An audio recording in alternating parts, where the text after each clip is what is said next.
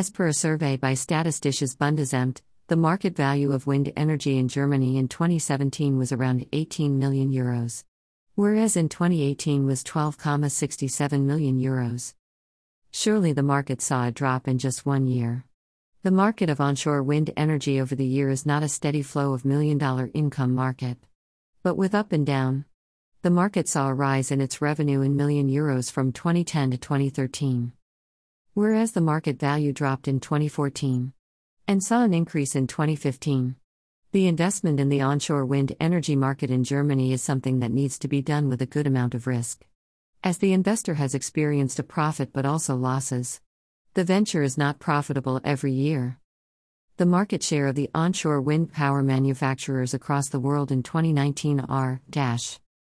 In my opinion, the distribution of the market share among the Western countries can be seen on an equal level.